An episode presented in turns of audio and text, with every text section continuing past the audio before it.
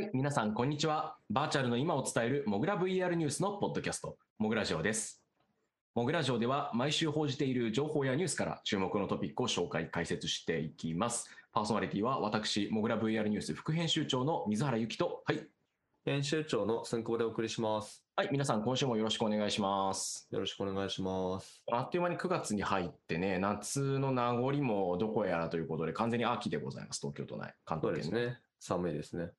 すっかりね、あの、ななんというか、秋前線、秋雨前線が来てて、だいぶ涼しくなっちゃってで、まだ、ただ、まだ20度半ばぐらいでちょっとじっとりしててぐらいのね、こう、もう秋の入りのうん。タイミングでございますと。そうですね。まあちょっと寒暖差で体調をやられないようにしましょう。いやー、気をつけたいですね、本当に。はい。いや、9月入ってね、まあ何か大きいやつがあるかっていうと、まあ今月末にあの東京ゲームショウがあるんですけど、はい今月末でしたよね。今月末ですね。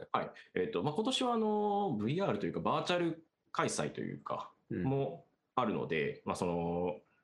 バーチャル展示会的な感じで、v えー 3D の空間内に入って見に行けるよっていうのもあるし、しかもクエストとかね、その他も VRZ にも対応してるっていうことなので、うん。ちょっとそれも楽しみだし、でそうすると、まあ、それが終わって次どうなるかっていうと、10月は、まあ、いつも通り Facebook コネクトがえー10月末、今年はちょっと遅いんですけど、10月末に控えておりますので、まあ、しばらく、その年末商戦に向けて秋の、なんて言ったらいいでしょうね、広報合戦っていうか、新製品、新ソフト、新しい発表、どんどんどんと来るタイミングでございます。まあ今週あのアップルの発表会もありますからね。そうですね。はい。うん。まあなんか新しいね XR に問わずいろいろ話題はあるんじゃないでしょうか。まあ多分ピクセル、Google のね、ピクセルとかもあ秋にまた新しいの発表だと思いますし、まあな何にせよ秋は特にハードウェア関係、まあサーバー関係もいいか、結構発表が続きますんで、年末商戦というか、まあうん、ホリデーシーズンに向けて、まあ、いろんなものを出していくぜという時期ですので、はいまあいろいろとね、見とくと面白いかもしれませんし、まあ、我々ももちろんウォッチしていくつもりでございますと。はい。いうことですね。で、それらの、まあ、ホリデーシーズンというか、9月末とか10月以降かな、の発表に先駆けて、えー新しい製品が、えー出てまいりましたということで、え1個目いきましょモグラネクストは AR、VR、VTuber を含むアバター領域に特化したリサーチコンサルティング開発サービスです。業界随一のコンサルティング力を武器に、開発、調査、アドバイザリーなど、幅広く企業行政機関の XR の取り組みをご支援しています。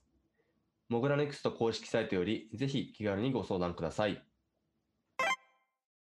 う。Facebook とレイバンのスマートグラス、レイバンストーリーズ発売、約3万円からということで、えーついに来ました。えーと、2020年の、えー Facebook コネクト、まあ、VR 開発者向けの Facebook が開催している、開催しているカンファレンスですね。えーこちらでマーク・ザッカーバーグ自身が発表した、CEO のザッカーバーグ自身が発表した、えースマートグラスをレイバンとコラボして2021年に発売しますという告知がされていたんですけども、まあ、ついに発表発売となりました。えー9月10日、日本時間ですね。向こうだと9月9日かな。で、これがレイバンストーリーズっていう名前です。えーどんなデバイスかというと、まあ、いわゆる普通のサングラスみたいな見た目をしてるんですけど、まあ、サングラスって割とつるの部分ですね。この耳に引っ掛けるところから、メガネのフレームまでつながっているこの線のところというか、このパーツがちょっと、まあ、太めのやつと、セルフレーム的な太い、まあ、デザインになってるやつも結構あるんですけど、まあ、見た目はほぼサングラスで、そこの先の方ですね、レンズフレームの端っこに、まあ、右と左でカメラがついてて、あとは、え撮影してる状態とか、いろいろ分かる状態、状態が分かる LED がついてますと。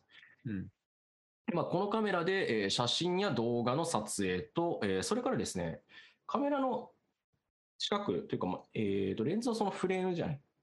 ツルのところの内側にスピーカーとマイクが内蔵されていて、えー音声の再生だったりとか通話機能もえー搭載しておりますというデバイスですね。はいうんえーまあ、よく言われているその AR グラスではないと、ディスプレイを表示する機能はないないので、視覚的な情報を表示することは基本的にできないっていうデバイスになってます。まあ、価格は299ドル、約3万2800円からとう。いうん状態でございます。はい。いよいよ出なんか日本だとあれなんですね。はい販売しないですよねえーとですね9月10日現在だと日本は出荷対象国に含まれていないので、えーと裏技的にですね、米国に住所をお持ちの方だったりとかは、そちら向けに送った後に国際郵便で送ってもらうとかね、はい。取れるかもしれませんけど、まあちょっと無線のね、機器なんで、そうなんですよね例のあの技的とかを取ってない可能性がありますので、ちょっとそこはなんで、そのこっそりやるしかないですね。要チェックですね。うん。はい、あの海外から輸入するときはやっぱり技的な問題とかあるんで、ちゃんと本当に取ってるかどうかはチェックしないといけません、そこはもちろん。はい。あ多分技的問題とかいろいろあったりとか、まあ、あと、そのデータの取り扱いの問題とかもあって、日本はまだ出荷対象国外になってるんだろうなという感じです。はい。まあ一応あれですね。えっと、スペック的には、左右にカメラが搭載されてて、で、えー写真のピクセル数が 2590×1944。まあだから、スマホをまあ横にして、まあフル HD 以上か。フル HD 以上の写真が撮れると。で、動画は1180から1080なんで、まあフル HD よりもちょっと狭い感じの動画が撮れると。あと、まあさっきもちょっとそのデータの話ありましたけれども、やっぱこういうの、この手のね、ウェアラブルカメラですごい気になってしまうのって、あの、盗撮だと思うんですけど、撮影を行う際は LED が点灯して、撮影中であることは知らせるとうんいうことですかね。はい。あとは、えースピーカーのマイク内蔵で音楽の再生とか、えー電話での通話、あとなんか Facebook アシスタントっていう、なんか アシスタントが入ってるみたいですね。これで声で操作ができると。ね、Facebook で反応するっていう。はい、いうことですかね。うん。まあ、なんでしょうね。スマートグラス出すよって言って、スマートグラスを出してきたっていう、なんか、感じなので、あのまあ、最近だと、まあ、この音のところは結構いろんな会社が出してましたね。まあ、 Bose とか、あとは Amazon ですね。いはい。Amazon もだ出してましたし、エコー、エコーグラスでしたっけ？あれ？フレームズあれそれは Bose か。 Bose がフレームズで、ちょっと Amazon のやつの名前忘れちゃいましたけど、エコーグラスみたいなエ。コーフレームズですね。エコーフレームズ、あ、やっぱフレームズか、はい。とかね。えーあとは実はなんかこれ、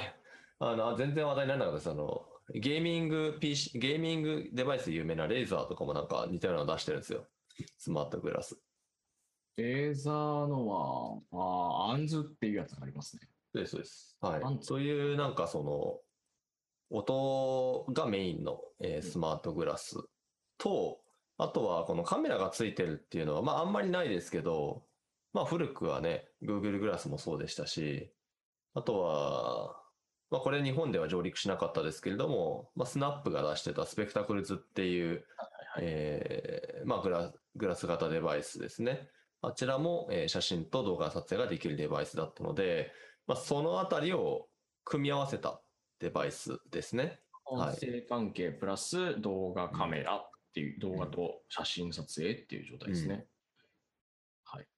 えっ、と、これちなみにあの、使用にはまあ単体でじゃあど撮影したりとかした後どうするのって話なんですけど、そのあたりは、えっ、と、専用の Android と iOS 用の Facebook View っていうアプリがあって、ここから操作するとかうん。だったり、まあ音声操作だったりっていうところになりますと、あと Facebook アカウントの連携は相変わらず必要っていううんうんうん扱いになります。あ、Facebook アカウント必要ですね。まあまあそうですよね。まあでも逆にこれ、その、なんだろうな、プライバシーの問題とか法関係とかのところに多分絡んでくる可能性があるので、個人の身元をある程度以上の強さで特定できるっていうところで、Facebook アカウントとかだったりとの連携は必要ですよねっていう、そのセキュリティ上の勘案からそういう話はしてるんだろうなっていうのと、データ取得の問題もあるんだろうなっていう、まあ、二重の思惑がありそうだなって気はしてます。うん、そうですね。まあ、基本的には撮ったものを投げるのって、まあ Facebook もあるとは思うんですけど、まあインスタだろうなとは思うので、うんうんまあなんかインスタなんでしょうね。多分このターゲットとしてはね。なんか、インスタと直接連携できるんだったか、もしくはあの Facebook ビューから投げられるらしいですよ、他のうんあ、そういうことなんですね。はい。っていう仕あ組み確かに、サイトにも書いてありますね。同じように。インスタのアイコンと Facebook のアイコンが両方出てますね。こういう仕組みなんだろうなと。とはいえ、うんなんというか、まあ、見た感じでいくと、うんその、あくまで、なんでしょうね、その、坊主だったりとか、Amazon のエコフレームズだったりとか、あとはスペクタクルズの、まあ、先代とかが目指してた、この、いわゆるメガネ型デバイスうん。の第一世代機としての、まあ、あの、うまくちゃんと妥協してまとめたバージョンという感じがやっぱりしますね。うん。一言で。そうですね。まあなんかデザインはやっぱりね、そのレイバンとやっているので、すごいスッキリしてるんですよ、これ。まあ今まで見たどのスマートグラスよりもスッキリしてる感じではありますね。まああの、坊主のあのデバイスもかなり洗練されてたなとは思いますが、まあさらによりね、そのあたりがよく見えるっていうのはありますね。少なくともスペクタクルズのあの、なんでしょうね、明らかにカメラついてんな、お前みたいな感じの見た目ではないんですよね。うん。逆に言うと、そのカメラが隠れてるように見えちゃうとも言えるんですけど、うんうんレイバンのスマートグラスのカメラ搭載型のスマートグラスだと、まあ相当本当に、なんだろうな、すみません、スマートグラスの中ではスマートに見えるみたいな謎の日本語になっちゃうんですけど、カタカナは。まあ、しまあ、し自然ってことですよね。シンプルかつうん、すごくはい。違和感ないデザインになってるなとは思いますね。うん、そうですね。そうですよね。まあ、あの、坊主のやつとか例に出しましたけど、あれはそのカメラが乗っかってなかったですからね。カメラが乗ってるやつの比較でいくと、やっぱスペクタクルズになっちゃうので、まあ、なっちゃうって言い方をして、ちょっと、あの、聞いてらっしゃる方がどこまで知ってるかというのはあるんですけれども、まあ、まあ、あの、スペクタクルズとかで調べていただくとですね、多分、現行世代のやつではなくて、昔のスペクタクルズ、結構、なんだろうな、おしゃれメガネというよりは、なんか、あの、ちょっと、ちょっと笑かしに来てんのかなみたいな、そういうあの、やっぱり、あの、形状になっていて、ややややこう無理があるといったものに対しては、まあ、こちらのレーバンの、あの、ストーリーズですね。まあ、こちらはだいぶ、あの、こなれたデザインになっているかなと。よりその、えー他のスマートグラスに近いあの形状がカメラ付きだけど実現をしているっていうことじゃないかなというふうには思いますね。あと、カラバリとかもね、なんか6種ぐらい、6種類ぐらいあるみたいで、はい。まあ、そのあたりもね、ちゃんとメガネとしての機能だったり、あとは、レンズかな？レンズも、あの、サングラスというか普通のメガネとしての、えクリアグラスと、あと3、3、えー赤外線ですね。紫外線か。紫外線を、えーから目を守るっていう、あの、レンズの2種類用意されているということなので、まあ、比較的その、グラスとしての、まあ、なんだろうな、体裁っていうのはすごく整っているなと思いますね。あと似たようなとこでいくと、あの、ビュージックスっていう、これ米国だったかな。米国ですね、ビュージックスは。あの、スマートグラス作ってるところ、こっちはあの、まあうん。ディスプレイ表示機能があるけど、現実側をそのカメラとかで追随するというか、うん。機能はないというか、まあ、カメラは搭載してるんですけど、その建物とかの壁だったり、オブジェクトの上に貼り付けるような動作はまだできないやつが大半を占めていると。んいうところで、業務用での、まあ、非常に利用が広がっているデバイスなんですけど、あそこも確か、今年の夏はに本当は出す予定だったのかな、あの、メガネっぽい感じのディスプレイ表示ができるスマートグラスを出す予定だったらしいんですけど、まだちょっと出てないっぽいですね。あれもかなりいいデザインというか、ちょっとオールドな感じの見た目はするものの、するんで、ここまでスタイリッシュではないんですよ。かなり面白いデザインをしていたりはするので、うん。あの、なんだろうな、馴染むっていう意味では、はい。これから先、そのグラス型というか、AR グラスでもスマートグラスでも、こういったサングラス、メガすごくメガネ的な自然なデバイスっていう形で、まあ、出てくる流れっていうのはもう一個、このレイバンと Facebook のやつが決定版になっちゃったなというね、うん。これですねまだパフォーマンス的なところとか、スペックな的なところだと妥協してる感じはあるけど、第一世代としては十分な感じでまとまったんじゃないかなと。まあそうですね。使うっていうレベルで、みんなが使うとか、 chasm 超えてる、いわゆるあの、なんだ、アーリーアダプターとアーリーマジョリティとかレイトマジョリティの間を超えていくレベルではまだないものの、今後に期待が持てそうな感じでちゃんとまとまって製品として出てきたなというイメーうジ。ん。ちょっと今まあ、公式のショップのサイトとかまで見てみたんですけど、結構この手のやつで気になるのが、あのバッテリーの持ちなんですよね。気になったんで見たんですけど、ちょっとわからなかったですね。あのリチャージャブルってあの、要は充電式ですよってことしか書いてなくて、ーえー連続駆動時間が書いてなかった。連続駆動時間っていう言い方も変なんですけど、要は一日中かけて使えるのかっていうのは、ちょっと気になるところですかね。あと、まあメモリ、どんぐらいストックできるのかっていうのは乗っかってて、えっ、と、写真500枚、えーまあ、もしそういけるのか。なるほど、なるほど。もしくは、えー、30秒の動画30本ということなんで、はい、まあ、10 15分程度の、えー動画が撮れるという状態になっていて、まあ、あとはカメラの性能ですよね。ピント合わせるとか。まあ、そのあたりがどれぐらいその、やっぱ今のスマホとかってすごく、あの、このあたりが良い、えーイメージセンサーが乗っかって、すごく良い写真が撮れるようになってますけど、まあ、この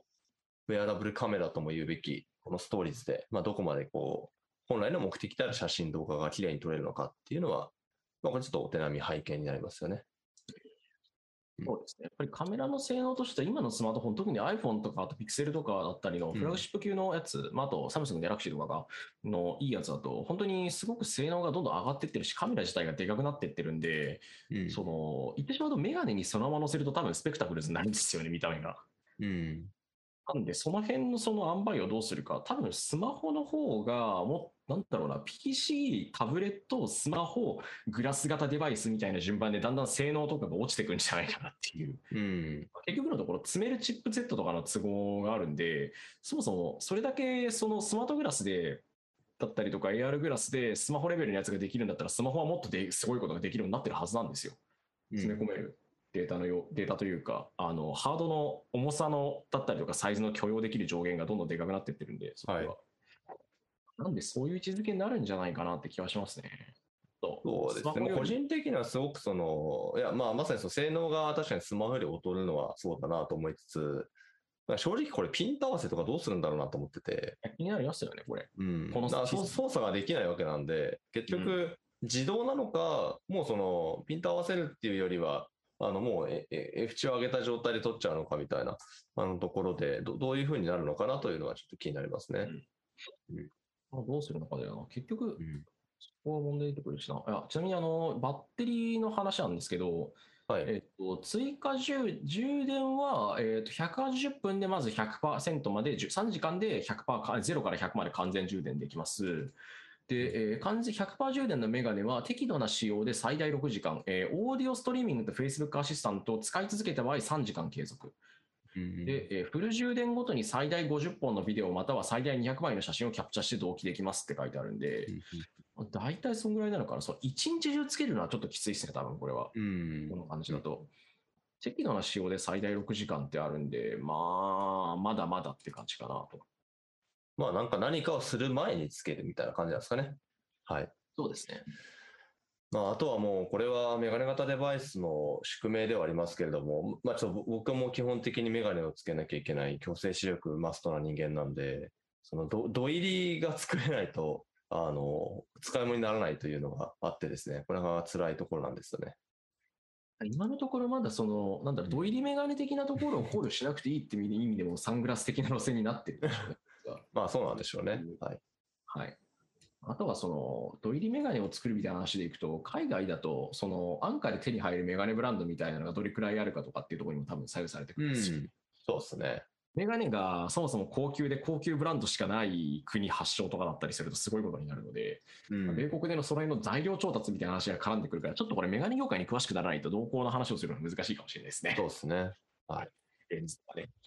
あというわけで、えー Facebook がですね、いよいよ、えースマートグラスを、まず Facebook× レイバンのコラボということで、レイバンストーリーズという、えースマートグラスをリリースしました。約3万円からとなっております。残念ながら日本からは買えませんので、今のところ、まあ、ちょっと待つか、あの公式のアナウンスが来るまでね、とか入るようになりましたって待つのがいいかなと思います。面白そうなデバイスなので、ちょっと1台あるとね、あの、テック関係の人たちはガチャガチャいじって遊べるかもしれないんですけれども、うんまあ、AR 関係に関してはまだ先だよということでね。はい。では、えーそれで、えー、Facebook× レーバーの話はここまでとして、次に行きましょう。えー VR、AR 両対応のヘッドセットに新たな動向がありました。VR、AR 両対応の一体型 VR、えーヘッドセット、一体型 VR ヘッドセット。2回しましたね。えーすみません。VR、AR 両対応の一体型ヘッドセット、Lynx R1、えー2021年9月中にクラウドファンディングを開始予定、約5.5万円からということで、えーこちら、フランスの Lynx という会社がありまして、こちらですね、ずっとあの VR、AR, AR 両対応というか、うん。まあ、VR ヘッドセットとしても使えるし、えーついているカメラを使って、現実側の風景をですね、パススルーで、まあ、そのままディスプレイの中に映し出すことで、さらにそこに情報を重ねて AR、あるいは MR 的な表現を実現するという、まあヘッドセット、Lynx R1 っていうのがあるんですけども、まあ、こちらのクラウドファンディングの実施と、えークラウドファンディング時の価格を明らかにしました。価格は、えークラウドファンディングでは499ドル、約5万5千円からとなっております。はいまあ、こちらね、まあ、たびたびいろんな情報を小出しにしているのと、ああの、本来はあの昨年の夏ぐらいに発売をすると言っていたのが、まあ、伸び伸びになっている、えーこのフランスのリンクスのデバイスですね。リンクス R1 というデバイスになりますが、えーまあ、先日というか7月か、2021年の7月に、えーまあ、発売が遅れていることのまあお詫びというか、謝罪と、えーそれから、えーちょっと方針を変えますというのを大々的に発表して、えーそこから、えー次の続報が出たのが今回ということで、えー値段が5万円強。だいぶお手軽な値段になりましたと。本当にこれ大丈夫なのかって値段ですよね。だいぶ安いですね。安いですよね。はい、で、まずこのちょっとリンクス R1 が何なのかっていう説明をちゃんとしておかないとちょっとわからなくなってしまうかなと思うので説明をすると、えー基本的には VR ヘッドセットですね。一体型の。うんうんうんで、その前面にカメラが2つついていて、で、えー2個ですね。カメラ2機ついていて、このカメラで現実を、まあ、見ることができるということで、えーじゃあこの現実を見るモードに切り替える。まあ、これイコール AR モードであるということで、VR と AR が1台のデバイスでできるよねというデバイスですね。しかも一体型。はい。というデバイスでございます。えっ、と、フロントの方に、まあ、目の前についてるこの2つの目みたいなでっかいカメラがパスするようで、で、下の方についている複数のカメラだったりとか、まあ、センサーがいくつかついてるのかな、こっちの方がトラッキング用らしいという。そうですね。ハンドトラッキング用ですよね。はい。まあ、ということで、まあ、こちらですね、えーそもそも4月の方針転換というのが、これまではエンタープライズ向け、法人向けっていうのを言ってたんですけれども、コンシューマー向けにしますという。まあ、それに伴って機能を削ったりだとか、えーより値段を下げるためのことをしますよというのが、2021年4月の発表でした。なので、えっ、と、価格をどこまで下げるのかっていうのが、まあ、ポイントだったんですが、まあ、今回価格を出してきたと。まあ、価格を出してきたというか、まあ、クラファンの価格を出したってなんですかね。なので、実際の販売がこの金額になるかどうかっていうのはあるんですけれども、えーまあ、5万ちょっとからということで、まあ、オキュラスクエスト2に、まあ、少し毛が生えたぐらいの金額ですね。あこれあと、さっきの下のカメラの件あやつですけど、うん AR のそのスラムするときもやっぱここの下らしいですね。うん。使ってるのは。カメラっていうかデバイスというか。それくらいの価格で、で、VR ヘッドセットとして使う場合は、そのフェイスカバーみたいなものが作って、ええあの、要は、このままだと単純に光がめっちゃ入ってきちゃうっていう。うん。いう形になるああ、そうですね。まあ、これちょっと形状が不思議な形状してるというか、まあ、何々見たいって言って、その、何々見たいの方が通じる気がしないんですけれども、あの、キャノンの M リアルの一番新しいやつに近いですね。MRS1 ですね。うん。あの、まあこれみ動画見たときに全く同じことを言おうと思ってたんですけど、先に言われてしまった。ただまあ MRS1 も同じようなというと、あれなんですけど、リンクスのその MR 機能というか、現実側の風景をパススルーでディスプレイに表示して、そこに CG を合成します。かつ、スラムというか、床だ、特徴点認識だった、えー特徴点認識で、現実側の風景の、えーどこが床で、どこが壁でとかを把握したりもしますっていうデバイスですね。こっちはあの PC というか、結構ごつめのワークステーションとかの、あの、かなりちゃんとした PC に接続する前提になってるんですけども、うん。まあっていう意味で、それの、えーっと、か、かつ、そいつらも多分 VR はできるんだとは思うんですけどね、一応。はいそうですね。まあ、リンクスのこの R1 は、それのところ一体型でできますっていううん。状態になっていて、そうですねまあ、価格も、価格もお手頃です。まあ、その代わり多分解像度とか、あとトラッキングのところとか、どこかで多分軽量化しているというか、妥協はしているんじゃないかなという気はしています。結構面白いデバイスですね。あとは、えー、と PC 接続ももちろんリンクスはできるようになっているので、まあ、リンク的な使い方もどうやらできるっぽいと。オキュラスオキュラスリンクですね。はい。はいまあ、SteamVR に対応しているということになっていますね。はい。まあ、クラファンが今月9月中に始まるということで、まあ、ようやくここで、えー資金を集めて、で、えー多分年内か年明けあたりに出荷をするという話になるんじゃないかなということで、まあ、ようやくですかね、1年半越しぐらいにデバイスがお目見えをするようです。まあ、くうん。いや、これが多分第一世代でしたっけ、リンクス的には。第一世代なんですかね。ま、まだ次があるんですかね？おそらく。このタイプの、まあ、デバイスの、というか、まあ、多分最初の、スペック見てる限りだと、その、まあ、一般向けにめっちゃ広く出すぞみたいな感じはなさそうだなというか、うん。ところでもあるので、ここからね、今後のやつがどれだけ進化するかとかも楽しみだし、そもそもリンクス R1 自体を触ったことが僕はないので、触ってみたいです。まあそうですね。これ触んないとわかんないですね。正直どうなのかっていうのが。はい。まあ、やっぱりこのビデオ、ビデオのシスルのやつの場合って、やっぱ遅延がすごく気になってしまうので、あの、ここがちゃんとあの遅延を低く抑えれているかどうかっていうので、もうまず質が全く違うということで、ちょっとそこは気になりますね。うん。あとは、あの、まあ、クエスト2との比較が必ず出てくると思うんですけれども、まあ、もちろんそのトラッキングとか、まあ、そのあたりのあの性能差はあるにせよ、で現時点で明らかにクエスト2と違う点が1個ありまして、カラーであることですね。フルカラーなんですね。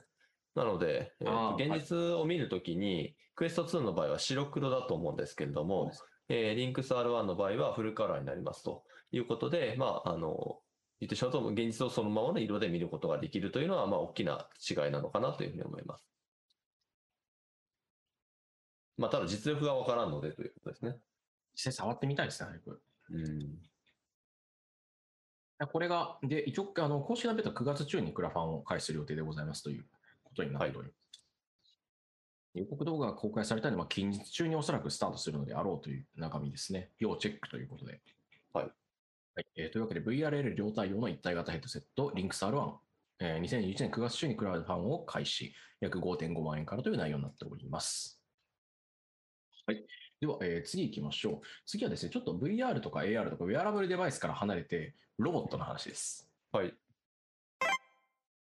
えーロボット研究者として知られる石黒博氏が、えーアビータ株式会社を設立。アバターとロボットで世界の制約から人々を解放するということで、あのーまあ、ロボット研究者として知られている大阪大学の大学院教授、石黒博氏が、えー CEO として立ち上げた企業の、まあ、アビータ株式会社というね、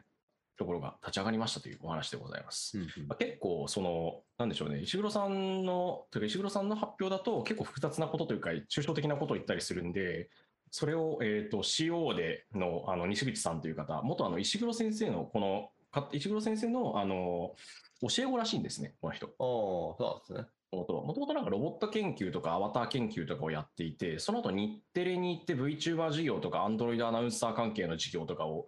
やったりしてから、今回 CO に就任したっていう形ですね。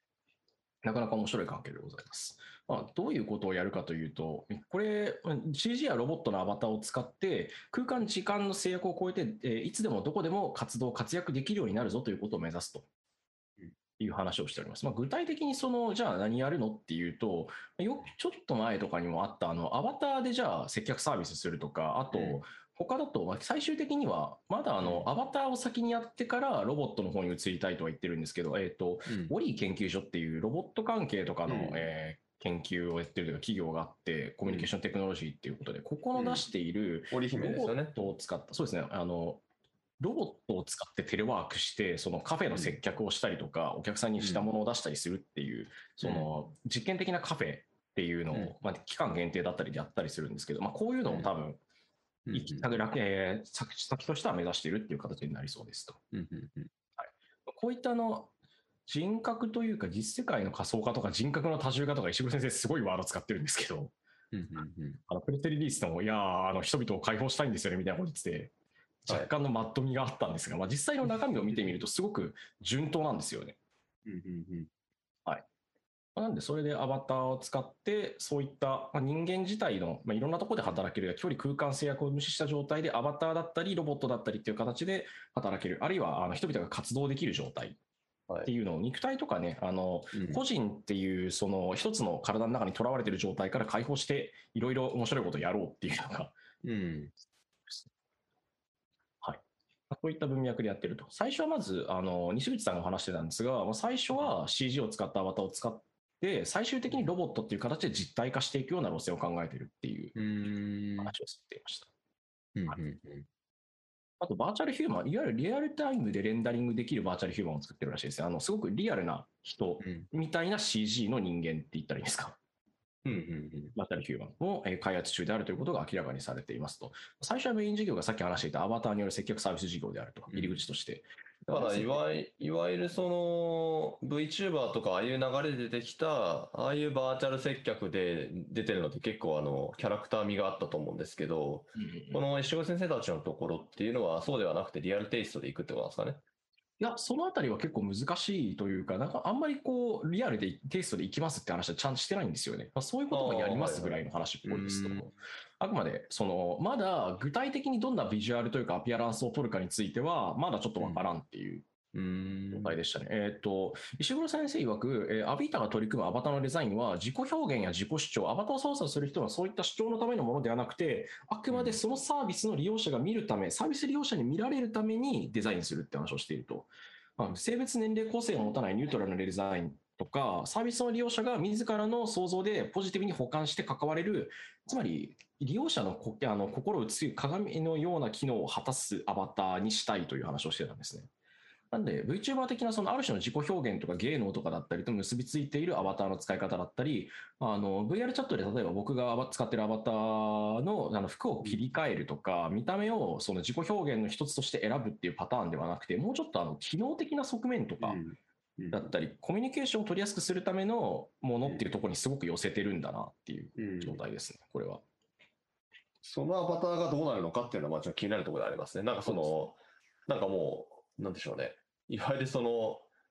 んまあ、ロロボットの話になっちゃいますけど、そのまあ、ペッパー君みたいな、うんなんかそ、そういう感じのもう、なんか確率的なもののことを意味しているのか、まあ、それともその、ああくまでもその、シチュエーションに合わせたデザインっていう、あの、そそういうなんか、あの、意図なので、結局、キャラクターものだったらキャラクターものになるとか、まあ、なんかど、どうなるのかってちょっと気になるところでありますね。そうですね。そこのなんか見た目のところがどういう形で実装されるかについては、こう、なんでしょうね、うん具体的なプロダクトまで、というかアピアランス、見た目までは落ちてきてないけど、そのうんふわっとした状態での理念は今、こういう感じで考えています。で、そのうちの一つに多分バーチャルヒューマンもあるであろうという考え方ですね。うんそうですね。はい。はい、で設立と同時にですね、これはあのき会社としての話になるんですけど、大阪ガスサイバーエ株式会社サイバーエージェント、それから面白いところで塩野義製薬ですね、と、えー突破印刷、えーそれから富士金っていうところとですね、戦略的資本業務提携として、その5社から5.2億円を調達しましたと。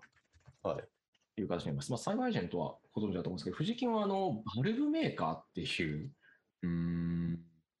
すごく特殊なところですね。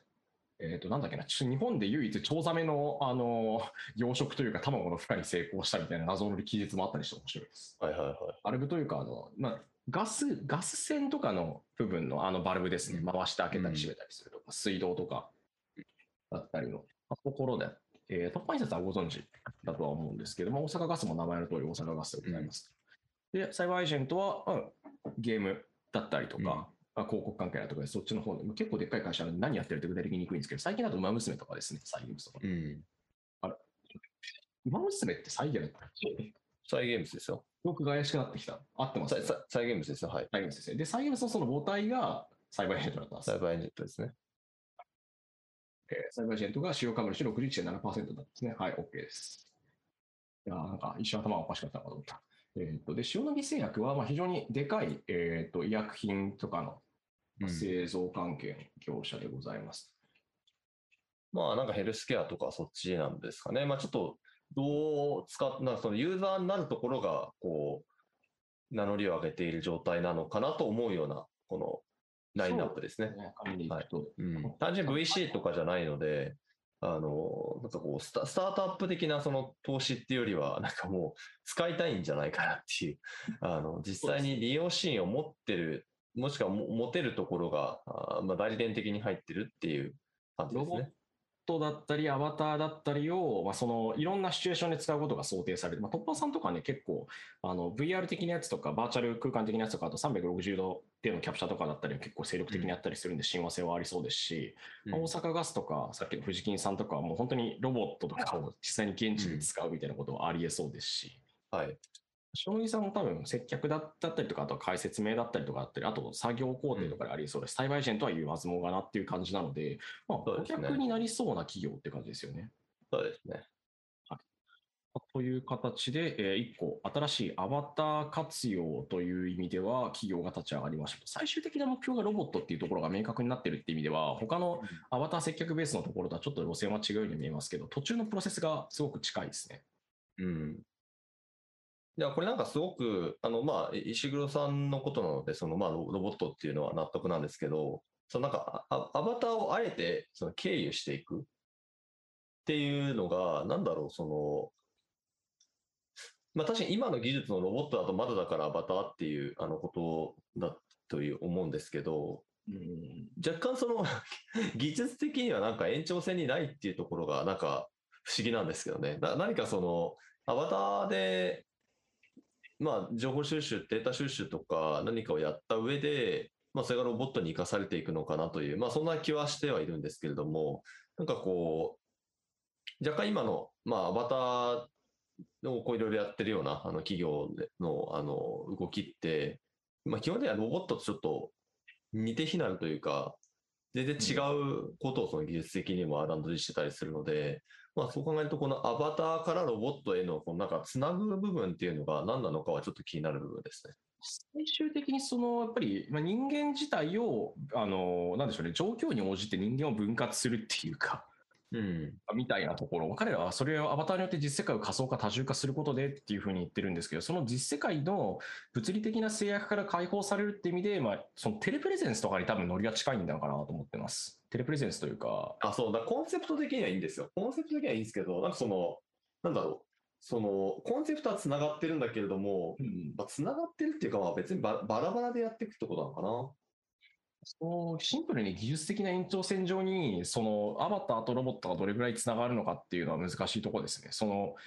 例えば顔のね表情だったりとかどういうシチュエーションだったらどうあのよく動くよくなるかみたいなよく反応するかとか人にとってプラスの影響を与えることができるかっていうデザインの面は多分あると思うんですけどうん。技術で言うと、まあ、通信とか動機はのところはあるにしてもめちゃめちゃゴリゴリにハードウェアを作らなきゃいけないところと、まあ、既存のハ言ってしまえば既存のハードウェアのところでだいぶ運用できそうなところっていう違いはありそうな気はしています。そうですね。そこの、なんでしょうね、アバターサービス事業がうまくいった後に、ロボットに転化するまでの時間は結構かかりそうなんで、まあ、ロボットは2024年以降に、まあ、そうん通したサービスを展開する見通しであるというふうに西口も話しておられまして、うん。なんで、そういうことになるのか、ちょっと多分、その、うんなんでしょうね、やろうとしている、提供しようとしていることや目標とか理念としてはつながってるけど、技術的には一瞬ギャップがあるので、そこをどうするかっていうのはちょっとありそう。そうですまあ、ね。石黒先生のことなんで、なんとかしちゃいそうな気はしますけど。うん、まあなんか、テレプレゼンスの会社だって思っておくといいかもしれないですね、そういう意味では。別にアバターだろうと、まあ、ロボット、まあ、実態を伴っていようとっていうのかもしれないので、はい、まあわかんないですか？らね、もうそのロボットのフェーズに移行するのが、えっと、2024ですか？2024ですね。24年ですよね。ってなったら、まあ、もしかしたら AR グラスとかもね、出てきてるかもしれないから、そうなると、その、AR グラスを一定数の人がつけているのであれば、その人たちにはロボットじゃなくて別にアバターが3次元に出てればいいかもしれないですからね。うん。なんでその頃の社会状況を見てどうするかっていうと、まあ、あとは究極的に言うと、その AR グラスやっぱ使える人とか使える都市圏って多分最初すごく限られてると思うんですよ。うん。最初の頃。あの、まあ、言ってしまうと、スマートフォンはこんだけ普及したけど持ってない人も当然いるし、電波全然入んないような地方、じゃあさすがに電波入んないとこはないだろうけど、うんまあ、なさそうっていうところもあったりはするんで、うん。うん。こういったところに対しては多分ロボットっていう適用の仕方にもなっていく可能性はありえますよね。その、うですね。言ってしまうと、都会っ子はみんなアバターだけど、あの、うん全然電波が通らなかった、電波通らなかったら同じか。電波は一緒ですかね。まあ、AR グラスのその情報のキャプチャーがまだ室内レベルの LOD とかが通ってなかったりするところだと、とりあえず現実の状況をカメラで把握できるからロボットでみたいな話になうるのかな。ん。まあ、それもあるかもしれないですね。並行か。まあ、本来その他の会社が別個にやっているところを、あえて並行でとか、一本の、その理念によって一本に束ねているように見せているし、そのつもりで実装していくっていうことになるのかなと。うん。いう感じで、なんか微妙になんか接ぎ木っぽいですよね、すごく。違う種類の花とか植物をつないでるっていう意味で、うん目的は一緒だけどっていう。はいはい。ここの会社はどうなるのかとか、どんな研究成果を発表していくのか、サービスを発表していくのが非常に楽しみですね。はい。はい、というわけで、ロボット研究者の石黒博氏らがアビータ株式会社を設立。このアバターとロボットで実世界の制約から人々を解放するのマッドサイエンティスト感最高ですね。本当にプレスリリースにそう書いてあるんですよ、実質。うん。いいですね、ビジョナリーで。いや僕はこういうの好きです。はい、では続いて、えー次のニュースに行きましょう。こちらはですね、打って変わってお隣韓国でのお話でございます。3D 空間データプラットフォームの韓国アーバンベース、アーバンベースですね、が、約12億円、調達、メタバース事業にも参入予定ということで、えー主にですね、不動産やインテリア向けの 3D 空間データプラットフォーム、3D 空間データプラットフォームってなんか長くて言いづらいですね。えーアーバンベースがシリーズ B ラウンドで130億ウォン、えー約12億円を調達しました。これはあの主に今 B2B で事業を展開しており、こちらのえーサービス強化およびえー今後のメタバース分野に参入予定なので AR、VR、えーそれから 3D ツールの研究開発に充てる予定でございますという発表をしております。えーで、アーバンベースってどんな会社なの？という話なんですけれども、元建築家の方がですね、2013年に設立した企業でございますと、えー 2D の間取り図から、えーそれを読み取って自動で 3D モデルを起こしてくれる、生成してくれる技術だったり、あとうん。VR、AR でのインテリアシミュレーションサービスを提供しています。まあこれ、あの VR 空、その、これだ、3D 変換技術で作った、その間取りの、例えば壁紙の色を変えたりとか、うん。えー現実側にあるさサイズの合ってる大まかな 3D モデルを置いてこんな感じに家をリフォームできますとかコーディネートできますっていうことをやっていたりあるいは現実の風景の上にその例えば IKEA とか Amazon とかの AR 試し置きみたいな形でこのインテリアを置くとこういうふうに見えますっていうのを AR で確認できるといったサービス等々を提供しております。はい。韓国だと、この手のその技術のところが結構大手らしくて、どうも公式サイトによるえー発表なんですけれども、えーこのですね、3D 変換技術、間取り図ですね、を利用してい,、えーいる、えー韓国の世帯はですね、えー世帯というか、登録されている世帯は約850万世帯以上の図面をさデータベース化しており、韓国だとこれシェア率お8割ぐらいらしいですよね、全う国で。ん。まあ、カバー率とかね。カバー率高いですね。ん。あシェア率というかカバー率ですね、物件のうんは非常に高いということになっております。はい。あその不動産系関係の 3D とか VR、AR 系のシミュレーションだったりのサービスを提供している会社であるとはい。いうことです。ちなみにこれ、僕も今回初めてこの会社のことを知ったんですけれども、その間取り図から、この 3D モデルがまあ自動的に立ち上がってくるっていうサービスじゃないですか。はい。あのた確かにその原理的には間取り図を読み取って起こすってできそうなんですけど、うんうん、なんか、ちょっと本当なのと思っちゃって。ああ、なんかその天井高とか、そういうのは、間取り図じゃわかんないですよね。多分あの一緒に合わせて数字をどっかに入れてくるんでしょうね。入れてくるんですかね。うん。とセットでかなんかその、例えばなんだろう。えーっと、まあ今なんか僕が、まあ仕事してるというか、このモグラジオも撮ってる自分の部屋って、なんか天井の手前のところになんか段があるんですよ。あのなんか例えばエアコンの排気だったりとかがあったり、あと家の構造の都合でなんか微妙に段になってるところってあったりしますよね。ああ、そうそうそう、そうなんです。あとなんかその、た、例えばとたあ棚？棚がまあこう、開き戸だったとした時の、その開き戸のその側面にはなんかちょっとこう枠みたいなのがついてたりとか、なんかそういうその、いや、若干細かいっちゃ細かいんですけど、ななんかその物件を見るときは意外と大事じゃないかなみたいなポイントがあると思うので、まあそういうのは後からまあチューニングしたりするのかなっていう、まあそういうあのところですね。だから完璧な何もかもが間取り図が再現できるわけじゃないんだろうなとは思いましたね。そこから作ったやつをベースに今こうなってますっていうものを載せたりするとか、まああとはその参考にしてもらうぐらいのものなのかなって結局現地で見るが最強だと考えるのであれば、うん。まあそれを再現しようとするとやっぱりマターポートとかみたいな、カメラでもう部屋を全部スキャンしてフォトグラメトリで 3DCG 作りましょうっていう。うん。点が一番多分いいんでいいんだけど、まあ、それに対してもうちょっと小コストでできないかっていう考え方になるのかなと。思います。ただあの、どのみちこれ作るときに多分 AWS なりなんなりのサーバーとか他の PC かませて 3DCG 多分生成してるんで、うん。サーバーにせ、サーバーコンピューターにせよ、自身分のところにあるスタンドアローンというかうん。単体のコンピューターにせよ、その辺のコスト面ではどうなってるのかなっていうのはちょっと気になったりは、そうですね。えっと、一応近いことはですね、日本のあのリフルホームズさんが確かやってたんです、うんこれは。特許もうんあの、アーバンベースと多分違う特許持ってるか、もしくはここの技術を借りてるのかな。うん。ですね。はい。でえっと、ちなみに B2B 向けのサービスの顧客は約えー50社ほどで、大半は日韓の大手企業だそうです。LG、あと三菱地所、えーニトリホールディングス、電通グループ、ソフトバンク等々にもサービスは提供しているとうん。いうふうにはリリースで書かれてますね。ここが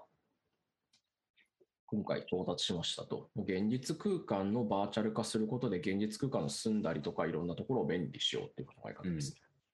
なんかメ今タバースこのサービスをやりたいと言っているのは一体どういう参入の仕方をするのかと思いますけど。で、なんかここの公式サイトを見てるんですけど、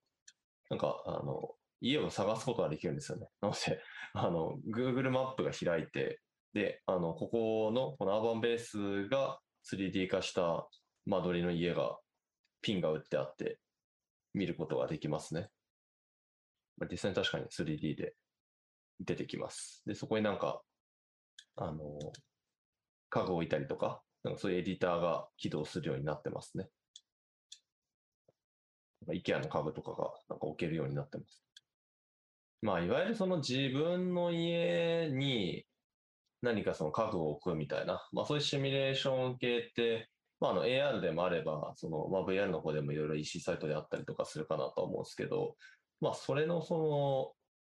ちょっと違うパターンですよね。その家の間取りから 自分の家を 3D 化して、で、そこに買う予定のものを置いたらどうなるかっていうのをあの再現させるっていうやり方なので、あの結構その、他のアプローチとは違うやり方かなというふうに思いましなんかちょっと面白いかな。た。うん。というわけで、韓国の、えー 3D 空間データプラットフォームのアーバンベース約12億円調達ということで、まあ、今後、これどんどん強化していったりとか、あとは他の国向けに、日本でもいくつか使われているケースは B2B ではあったりはするので、実はちょっと見ることになるかもしれませんね。はい、そうですね、確かに。えー続いて次行きましょう。今度はですね、はい話がまた変わって、VR ゲームのお話でございます。はい。えー名作 VR パズルパズルゲーム続編 I Expect You to Die 2、えーリリースから約1週間足らずで、えー収益1億円を達成。という内容になっております。えっ、と、I expect you to die はあなたが死ぬことを期待しているっていうあのまんまなタイトルの、いわゆる脱出ゲームというか、うん。まあ、あの、なんでデストあのデストラップがいっぱい仕掛けられている室内で、なんとかして、様々な仕掛けを解いてうん脱出しようっていうゲームなんですけども、これがですねはい。はい。えー2021年8月25日に、な2、続編が出ましたと。で、うんこちらが約1週間で収益えー100万ドル、1億1000万以上を調達、調達じゃない、えー達成いたしましたという内容になっております。結構ペース早かったですね。早いですね、あっという間でしたね。あなんか、はい。まあ、このね、I expect you to die 2は、あの、まあ、まあ、初代の I expect you to die が、だいぶその、まあ、VR ゲームの中ではだいぶ有名な作品ですね。初期のあの非常によくできているタイトルだったという。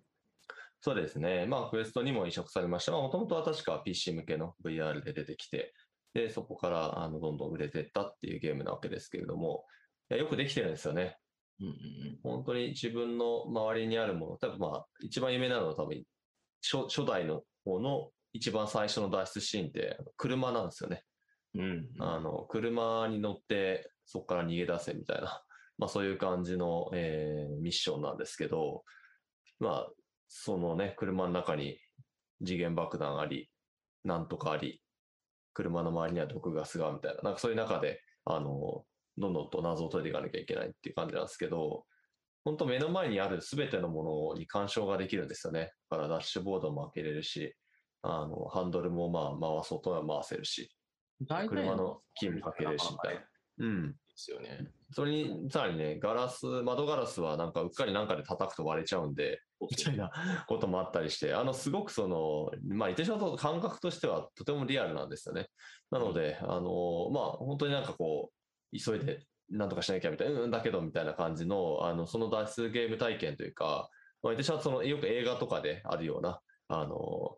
青い動線なの、赤い動線なのみたいな、あああいうのもあったりとかして、あの、すごくその、えー体験としては面白く、そして、まあ、ハラハラドキドキするような。確か主人公というか自分はあのエージェントなんですよね。スパイになるっていう役回りだったりもするね。ああいうノリですよね。そうそうそう。まあ、それ音、音とかももうめっちゃ、あの007リスペクトだったりするんで、なんか、そこまで似せるかっていう感じだったりもするんですけど、まあでもすごくよくできた。えー、なんかその、脱出ゲームってこういうゲームだったよなってすごい思わせられるような、なんかそういう感じの、あの、さ作品なわけですけど、まあそれの2個目ですね。はい。続編がいい勢いで売れてますと。いい、いい話ですね。これは1週間で1億円売り上げるっていうのは。うんめちゃめちゃ、このゲーム僕最初の時めちゃめちゃ死んだんですよね。いや、もう死にゲーですよ、これ、本当に。うんなんか本当一発で解けるようにこう気持ちよくさせてくれよと思わなくもないんだけど、これはこれで面白いなと思ったっていう感じです。いそうですね。やな結構長いことあの、えーとうん。オキュラスストアと Steam の売上チャートのトップに昔のやつもいたりとか、上位にいたりもしましたし、あの you to die 2もね、かなり売上チャートのトップにいたことが結構あるらしいので、まあ、めでたいというか、しっかり売れてるんだなという。まあ明確にその Oculus Quest 2とか Quest 周辺も通して、そのうん。VR ゲームの買ってくれる人たちの数が昔よりだいぶ増えたんだなっていうう感じがします。ん、そうですよね。ちなみに、初代のこの I expect you to die、あまあ、この会社、この会社というか、作ってるのシェルゲームズっていうところで、まあ、これ作ってるジェシー・シェルっていう人も、あのゲームデザインの方では有名なあの人なんですけれども、はい、あとちょっとその話はちょっと置いとくとして、あのここは結構情報をオープンにしてるんですよね。はいはい。で、最初の I expect you to die の売り上げが100万ドルを達成したのは2017年の8月だそうです。で、これがじゃあどれぐらいの期間だったのかっていうと、I expect you to die って、えっ、と、Oculus Touch のローンチコンテンツなんですね。まあ、って言って、あの、いつだか分かる人いたらもうマニアだと思うんですけど、えっと、2016年の10月なんですよ。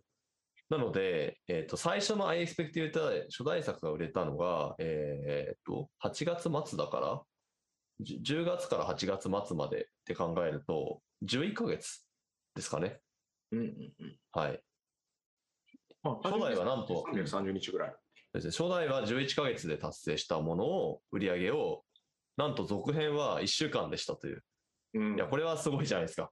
こうやって比べるともう歴然としてますね。ああなんで、220日近く縮んだわけだし、えーとうん単純に考えると47分の1ぐらいの期間で達成したっていう。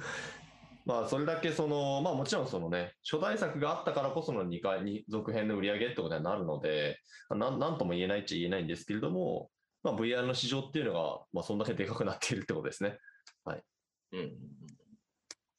多分このソフトいくらですか ?1 本。ちなみに。I expected you to die 2、1本2490円、オキュラスストア。あースチューだとちょっと乗るのが2500円ぐらいですね、大体。うん。となると、4万本？ですかね。うん。くらいは、まあ単純に収益だけで計算したら出てるってことですよね。うん。4万本っていうとどれくらいなんだろうな、売れたタイトル。なんかこういう、その、なんだろう、インディースタジオの売れた本数ってなかなか難しいんですよね。うん。そうですね。まあ、ただ、ビートセーバーがね、300万本とか、400万本とかって言われてるのを考えると、まあ、まだまだ売れていくとは思いますけどね。はい。そうですね。うん。なんか、これからもうちょいさらに伸びていくんだろうなという。1億円っていうのがある種のマイルストーンだったのは、今度10億円ぐらいになるかもしれませんしね。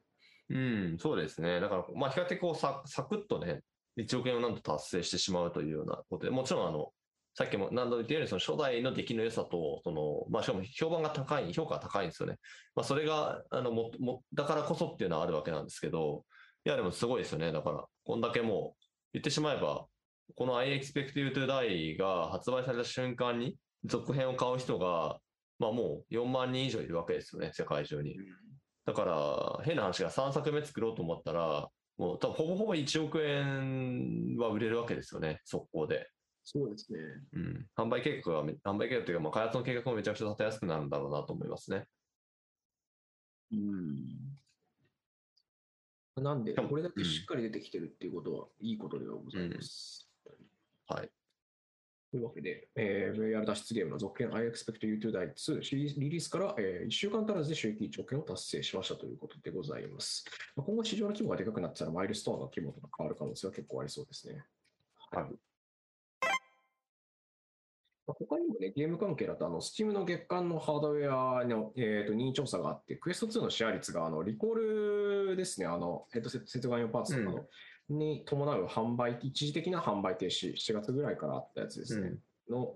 まあ、今も販売再開してるんですけど、この辺で一瞬シェア率が、というか接続されてる率が下がったりとか、うん。というのはありましたね。他は、えっ、と、ソニーインタラクティブエンターテインメントが、えー VR タイトルを開発してきた、えー Fire Sprite っていう会社ですね。パシスタンスとか、プレイルーム VR とかから PSVR にあったうんの、えー買収発表。それからあと面白いところでは、あの、ドイツの自動車大手の BMW がバーチャルワールドを発表して音楽イベントでコールドプレイを見てイベントやったっていう。はいはいはいはい。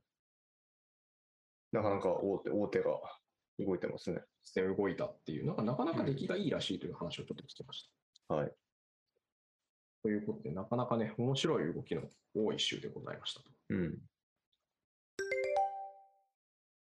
えーそして、まあ、ニュース関係は一旦ここまでということで、えーフリートークでございます。はい。というわけでですね、今週のテーマはもちろん、えー Facebook とレイバンのスマートグラスではなく、彼らが目指しているであろう AR グラスの未来についてちょっと考えてみるというはい話ですね。まあ、合わせてスマートグラスの今回のやつ、どうなんて話でもあるんですけれども、そうですよね。だからまあととにかくなんか、その AR グラスではないよというのをもうすごい断るたびに Facebook も言ってましたし、あのまあ正直いろんな報道を見てるとなんか AR グラスって書いちゃってるところも昔はあったんですけど、まあさすがに発売のタイミングで あのそう書いてるところはなかったかなと思いますけどね。AR 機能はないってちゃんとみんな書くようになりましたからね。うん。はい。まあ案の定ないということですね。うん今回のね、あのなんでしょうね、デバイス、まあ、第一で出したところって、まあ、もちろんあの現時点で出せる成果とか、コラボレーションのビジュアルでここまで見た目的にはいけるんだぜっていうところを出すみたいなニュアンスも当然あるとは思うんですけど、うん。合わせてはそのカメラ付きのウェアラブルデバイスは本当に受け入れられるのかどうかみたいなところをちゃんと一回チェックしておこうっていうニュアンス、意図はかなり感じられるなと思っています、自分は。そうですね。まあなんか、と思いつつ、その、なんか僕はそういうそのスナップがすごい回数スペクタクルズを出してたわけですよ、一時期。出してましたよね。全部であ3まで出てま毎年、毎年あの人たち出してたんで、しかもあんまり売れてなかったと思うんですけど、うんあの、スペクタクルズ確かそうですね、3まで出してますよね。うんで、まああんまり流行んなかったっていう経緯があるので、ななんだろうな、その、それは知ってるはずじゃないですか、Facebook も当然。うんうんうんだなんかな、なぜその、同じような機能のものを繰り返し出すんだろうなというのはちょっと不思議で。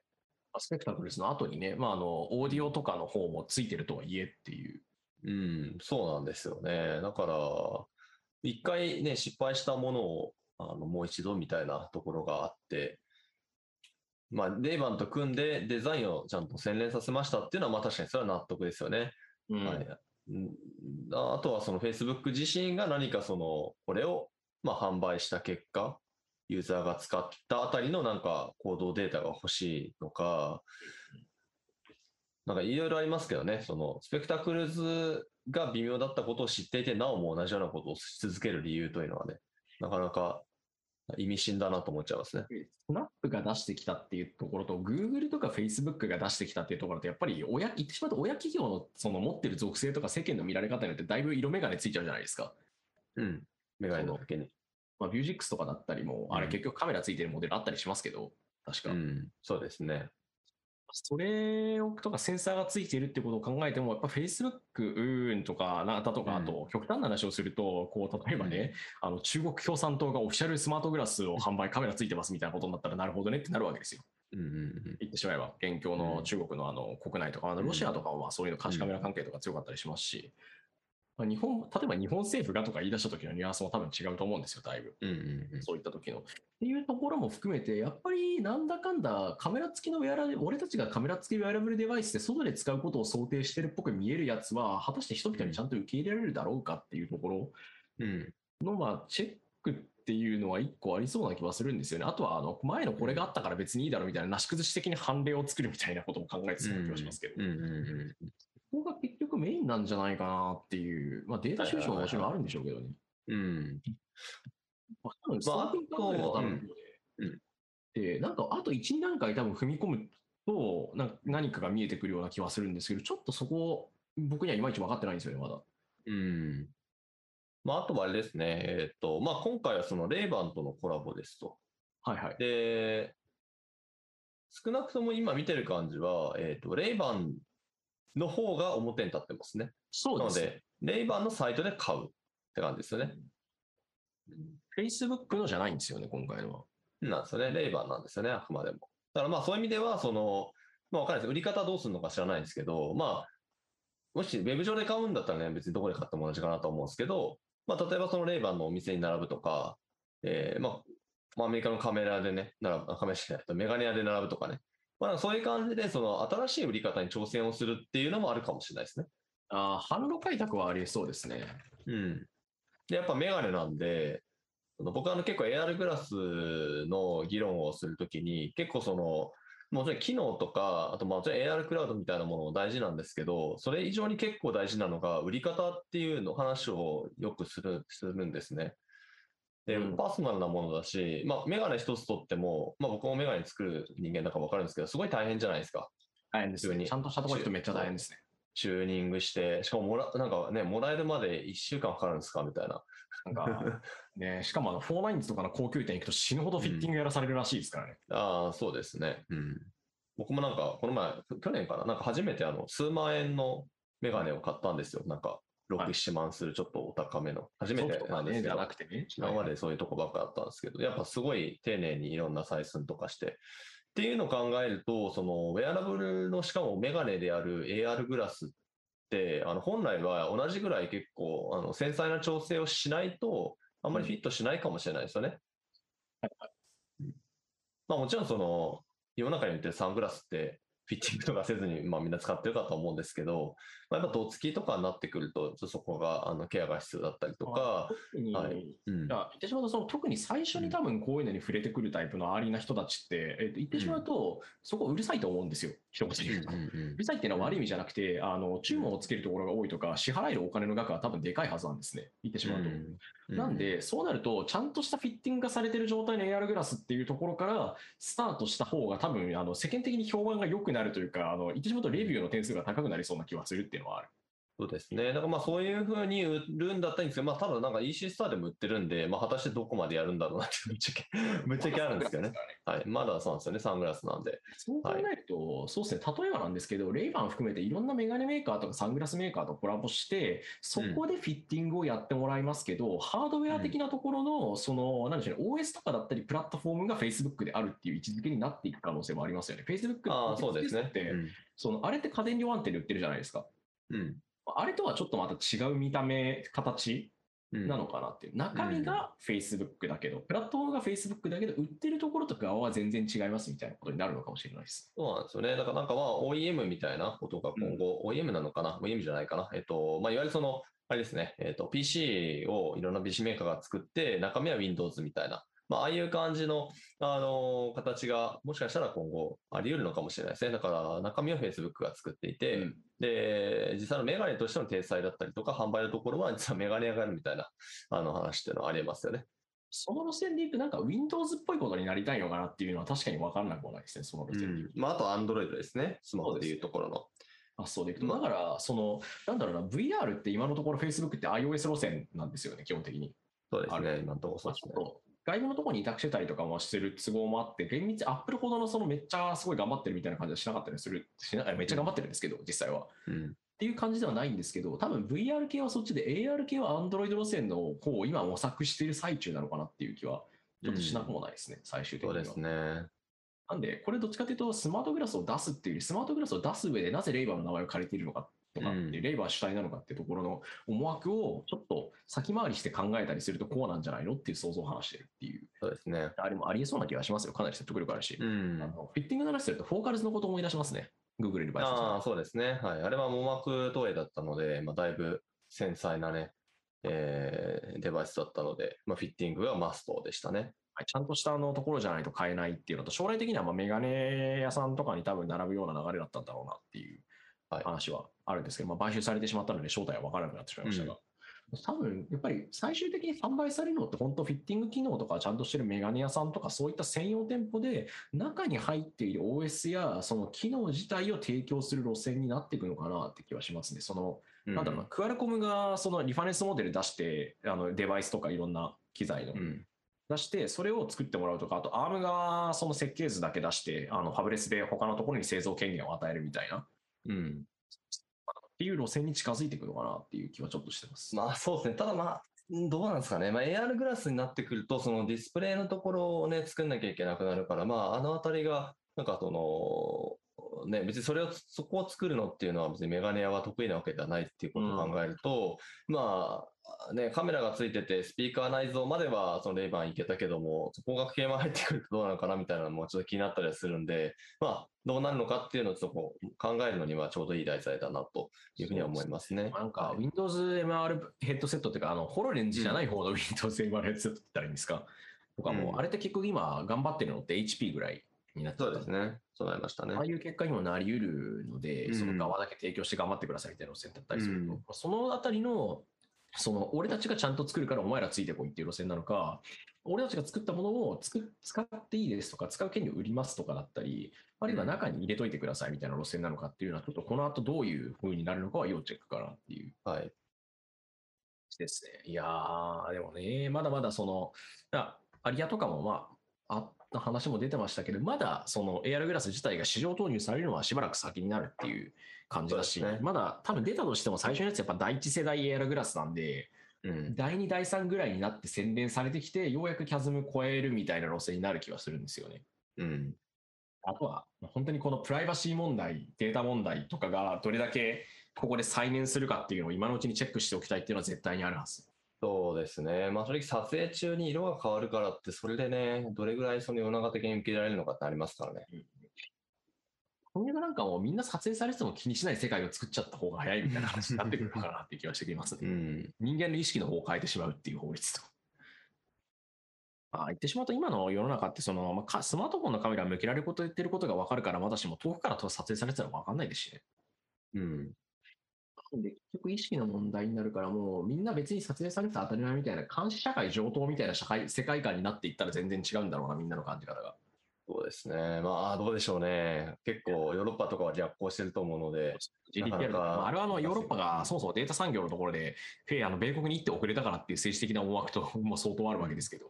まあ、その線で考えるとなんか今までのいろんなところに同じハードウェアやソフトウェアが流通していてある程度共通規格があるみたいな牧歌的な世界観じゃなくなってくるんだろうなっていううん。国ごと、いや、言ってしまうと、その物理的な境界線とか、その国とか団体とか組織がどれだけ資本主義的に勝ってるかとか、どれだけその優勢にあるかとか、自分たちとして比べて優勢にあるかみたいなところが、その技術選定とか輸入するかどうかみたいなところの判断にだいぶ引っかかってくるようになってくる。うん言ってしまうと、ある種テクノロ、テクノロジー戦争じゃないけど、結局、国とか別のそのくくりの部分に相当関わってくる話になるんで、まあ、これは政治の話、政治というか、ポリティクスの話ですね、もう完全に。になってくる。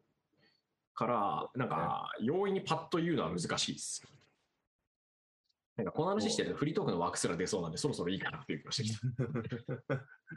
まあそうですね。まあ、付きまとう話ではあるので、まあ、まあ、プロジェクトアリアっていうね、その Facebook がやってる、その、まあ、いわゆる本番の AR グラスに近づける方の、まあ、空間を、その、まあ、これもまた同じようにカメラがついたメガネ型デバイスでスキャンしているって話ですけれどもね、まあ、そちらもね、プライバシーの話すごい出てますんで、まあ、ここのあたりはね、まあ、付きまとうようで、まあ、ススマホの延長なところもまだあるかなという気はしたりしますし、そうですね。うん。ここは結構国、組織、個人、まあ、集団な、どのレイヤーでも捉え方がやっぱ全然違ってくるんで、どこがどれだけ自分たちの側を押し通せるかとか、利害調整に成功するかっていう話のモデルケースがこれから作られていくんだろうなって気がします。ね。また利便性ですよ、結局。そうですね。結局そそここにに。AR グラスがどれくらい便利でみんな使いたいかっていうので、まあ、正直、まあ、推進派みたいな人たちが出てくるってことなんで。やっぱりめちゃくちゃ便利だったらみんな使い始めたら気にならなくなると思いますよ。カメラで一生監視されてよ、うん正直。それだってそれの方が便利だったら人間勝てないですよ。その便利さですよね。大半の人は。抗える人もいるかもしれないけど、みんなそうじゃないから。はい。はいいや、本当ね、AR グラス系の話題の時は、あのプライバシーとかね、データのところは、要要チェックというか、あの見ていくと面白いですよね。各社どう言ってるか。はい。というわけで、フリートーク、Facebook とレイバンの AR グラスの未来を想像妄想する。それから、えースマートグラス、そもそもな今出てきてる意図って何があるんだろうとかっていった話でございました。メガネっていうウェアラブルで、ウェアラブルデバイスっていうか、ウェアラブルなものにやっぱりなるとね、大変でございますというお話もね、出てきましたということで。という感じで、今週は特に告知もそんなになさそうなので、このまま、はいなんと、はい、第59回モグラジオ、すんなり終わりそうでございますが。そうですね。はい。はい今日今週もしっかりしゃべ第りました。59回ですね。はい。なえーまあ、あるとしたら、あの、XR 会議の、えー超早割りがそろそろ終われてる。この放送が流れてる時点でもう終わっちゃってるのかな？まだ流れてますよ。流れてますよというか、まだ売ってますよ。23時はい59分まで超早割りチケットということでね、非常にお得なチケットになっておりますね。こちら、えーぜひぜひ皆さんご検討くださいというはい感じでございます。というわけで、えー第59回モグラジオ、えー今回はここまでとなります。パーソナリティは私、モグラ VR ニュース副編集長の水原由紀と、はい、編集長の寸久保でお送りしました。あはい、皆さん今週もありがとうございました。まりがとうございました。た来週、バイバイバイ。バイ。